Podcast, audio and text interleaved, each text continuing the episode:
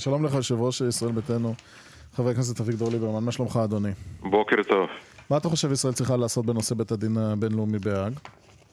תראה, קודם כל מדובר בכישלון מחפיר של ראש הממשלה שמתפאר על הישגיו בזירה הבינלאומית. אבל בוא נגיד אתה היית שר החוץ כמו מול- שהיית במשך. הרבה שנים, מה היית עושה אחרת? הכל היה צריך לעשות אחרת, זה לא המקום פה מעל גלי אתר להתחיל ולפרט. למה לא? זה, כי זה באמת פעילות אה, יותר אה, עדינה, יותר אה, רחוקה מן העין, אבל לא עשינו. ראש הממשלה בשנה האחרונה היה טרוד אך ורק בבעיות פרסונליות, כמו שכל אחד שקרא החלק הגלוי של דוח אמ"ן שנתי, הערכה איפה נמצאת איראן, גרעין, ההודעות האיראניות על ריצה מטורפת ל-60% העשרה, קסקדות חדשות, העובדה שפעם ראשונה ראש ממשלה נאלץ להמתין יותר משלוש, משלושה שבועות לטלפון מבית הלבן, אומר שאנחנו פה גם בכישלון מהדהד גם בזירה הבינלאומית. וראש הממשלה פתאום, אתה יודע, אתה זוכר את הסיסמה ליגה אחרת, פתאום כן, כבר לא. ליגה אחרת נעלמה והתברר שירדנו לליגה למקומות עבודה.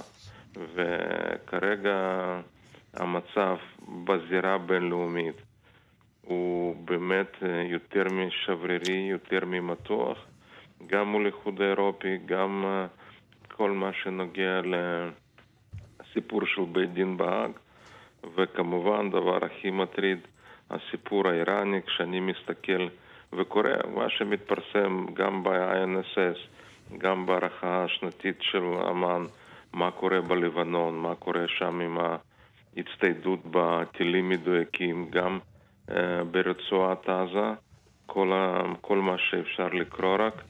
אנחנו מעולם לא היינו כן, אבל- במצב כל כך גרוע, גם מבחינה ביטחונית, גם מדינית, גם אבל, ביטחונית. אבל אדוני, נניח שמחר תהיה ראש ממשלה או שר החוץ, אתה יורש מצב נתון בנושא של האג בגלל מחדלי קודמך. מה אתה עושה? תראה, יש הרבה מה לעשות. אמרתי, זה לא, לא צריך לעשות בתקשורת, יש מה לעשות, וכמובן חייבים פה לגבש קואליציה בינלאומית נגד אה, בית דין שהוא פוליטי, שהוא בא להרתיע מדינות חופשיות במאבק מול טרור. היום במידה רבה בית הדין בינלאומי בהאג מש, משרת ארגוני טרור, משרת משטרים רודניים כנגד הדמוקרטיות. איפה הבית דין בינלאומי בהאג?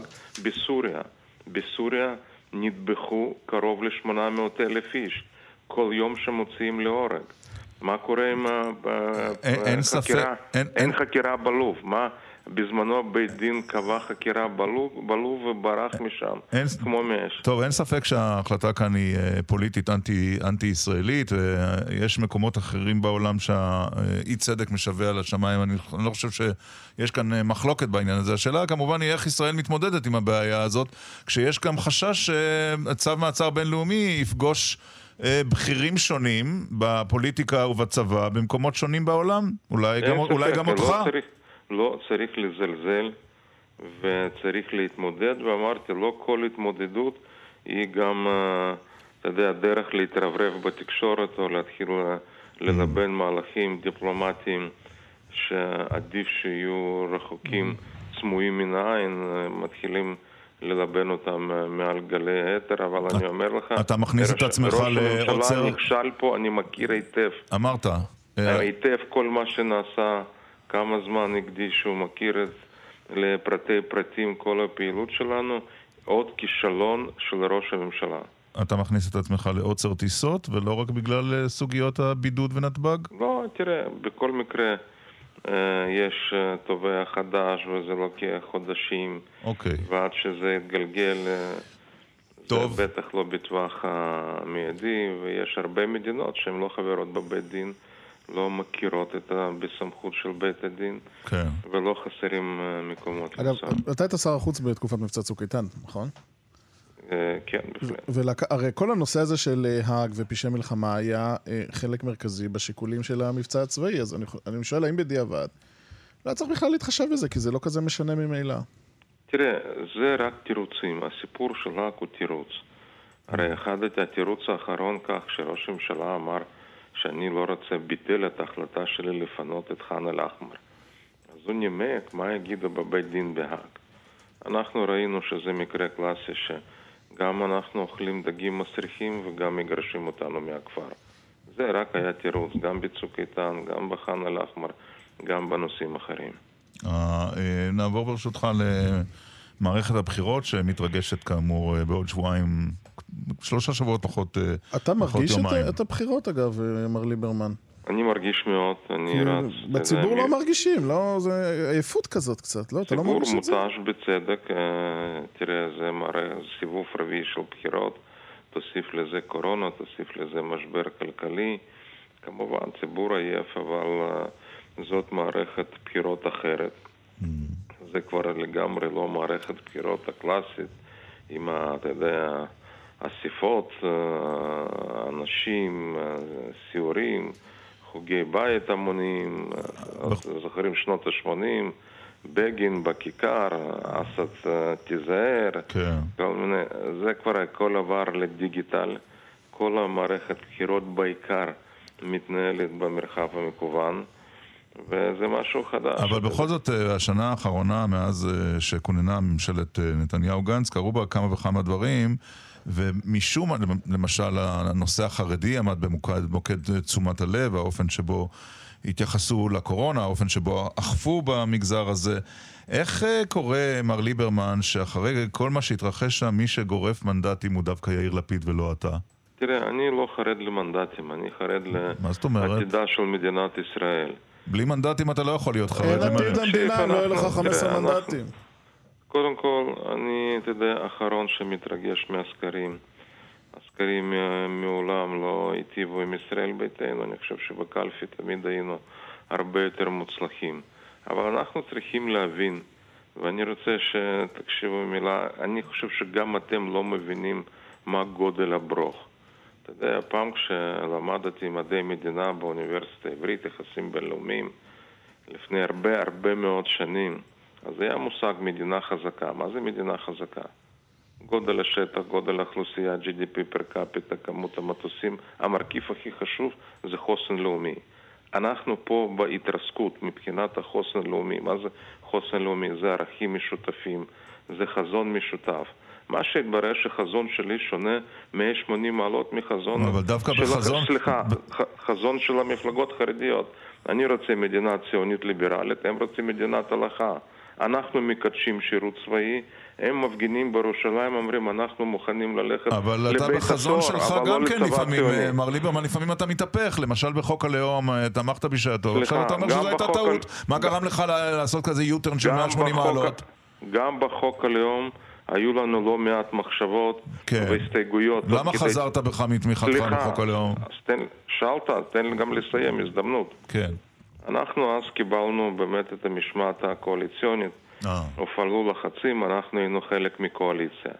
מה שהתברר, ואני באמת, בניגוד אולי למרואיינים אחרים, אני ימין פרגמטי. אצלנו יש גם ימין דקלרטיבי, שאוהבים הצהרות. אני אוהב, אוהב תכלס. אני שאלתי, תראו לי מדד אחד כרגע שחוק הלאום חיזק את המדינה היהודית. אני לא מצאתי מילימטר אחד שזה חיזק אותנו. מה כן זה עשה? זה עורר מחלוקת חריפה בתוך uh, החברה היהודית וזה פגע קשות בבעלי ברית הכי נאמנים שלנו, אחים לנשק מאז 48', מאז קום המדינה ועוד לפני זה, כן. העדה הדרוזית. וראש הממשלה הבטיח שהוא העביר חוק הלאום, שהוא יעביר שורה של החלטות לשפר את מצבם של הצעירים הדרוזים. אבל אם החוק היה בא היום לא היית תומך בו. אם החוק היה... גם אז אמרתי, עדיף לחוקק את ה... לקחת את מגילת העצמאות והיא מבטאה את הקונצנזוס okay, אוקיי, לאומי הרחב טוב. ביותר ולחוקק כחוק יסוד. אגב, זאת עמדתנו שלנו גם היום. אתה מצליח להבין למה מצביע ימין אה, שלא אוהב את נתניהו ולא דתי, מעדיף להצביע שר ולא לך, מפלגת ימין מוכחת, תראה, אני לא יודע מאיפה אתם שואבים. מהסקרים, אנחנו מסתכלים על הסקרים. לא, יש כאלה, יש כאלה שמעדיפים את שר, לא כולם, יש כאלה. סליחה, אני חושב ש... אתה יודע, נבואה ניתנה לעיתונאים, לפרשנים, לעוד כמה אנשים. אתה לא תקבל לא יותר מנדטים משר? אני לא יודע כמה אני אקבל, וזאת לא המהות. אמרתי, מבחינתי המהות שאנחנו כרגע נמצאים ברגע הכי קריטי. דיברתי על מצב ביטחוני, על מצב מדיני, המצב הפנימי שלנו, השסע וההסתה פה, אי אפשר לקבל את זה בשלוות כן. נפש. אתה יודע, אומר חבר כנסת בכיר בקואליציה, חיילת שעוברת גיור בתוך צה"ל, אז היא שיקסה. אבל אתה ישבת איתם, השר, אה, סליחה חבר הכנסת ליברמן, ישבת איתם הרבה שנים. לא רק שישבתי איתם, אני חושב שאין חבר כנסת אחר שצבר כל כך הרבה שעות במפגשים, בישיבות עם הנהגה הרבנית של אבל... הציבור החרדי נו. וגם הח"כים. אבל אתה יכול להסביר, חבר הכנסת ליברמן, איך... סליחה, תראה... אני עונה בינתיים לקולגה שלך, לחיים לוינסון. כן. כן. אז תן לי לסיים. אמרתי, אנחנו... תודה, אני מעריך את זה. אנחנו מאוד מאוד ניסינו להגיע לפשרות סבירות. קח למשל דוח ניסים. אני כמה פעמים דיברתי, תביאו דוח ניסים אה, בנושא גיור לממשלה. היו הסכמות שהם חזרו בהם. ממתווה הכותל, שהממשלה הצביעה ואימצה ואחר כך ביטלה, וממתווה הכותל זה הלך לחוק גיוס בני ישיבות. אתה יכול לומר... בנושא גיור. אתה יכול לומר הבוקר איך תראה הממשלה אה, שאתה היית רוצה שתורכב? הממשלה חייבת להיות, אנחנו אומרים בצורה ברורה, חייבים להחליף את השלטון. איך, לא- כן, לא, מי יהיה לא בממשלה נתניהו, הזאת? סליחה, זה לא נתניהו, זה קודם כל החרדים. מי ששולט בזכות זה שהם... אני מבין מי הזמן... לא, אני שואל מי כן. סליחה, ירון, סליחה. קודם כל צריך להבין, ברגע שחרדים בתוך הממשלה והם לשון המאזניים, ונתניהו לחוץ עם החקירות שלו, הוא למעשה עובד אצלם. הנקודה הזו שחשוב... ברורה, אני שאלתי מי כן, מי בממשלת, החזונו של יושב ראש ישראל ביתנו יהיה בממשלה הבאה? ניצן הורוביץ. סליחה, ממרץ עד ימינה. כל מפלגה ציונית וליברלית. יש לזה היתכנות? תראה, אני חושב שיש היתכנות, כולם מבינים שחשוב להחליף את השלטון. אני חושב שגם כרגע מה שעומד על סדר היום זה קודם כל שיקום הכלכלה, mm. ב', מה שעומד על סדר היום זה רפורמה מקיפה במערכת הבריאות, מה שעוד עומד על סדר היום זה בהחלט נושא דת ומדינה, ואנחנו לא נוותר על אג'נדה אזרחית. No. מיצינו את כל הניסיונות הפשרה. ונפתלי בנט כולל... וניצן הורוביץ יסכימו על דת ומדינה? סליחה, אין ברירה, גם אני שומע את איילת שקד ובנט מדברים הרבה על מדינה ליברלית. מדינה ליברלית כן. זה ניסוי, נישואים וגירושים אזרחיים.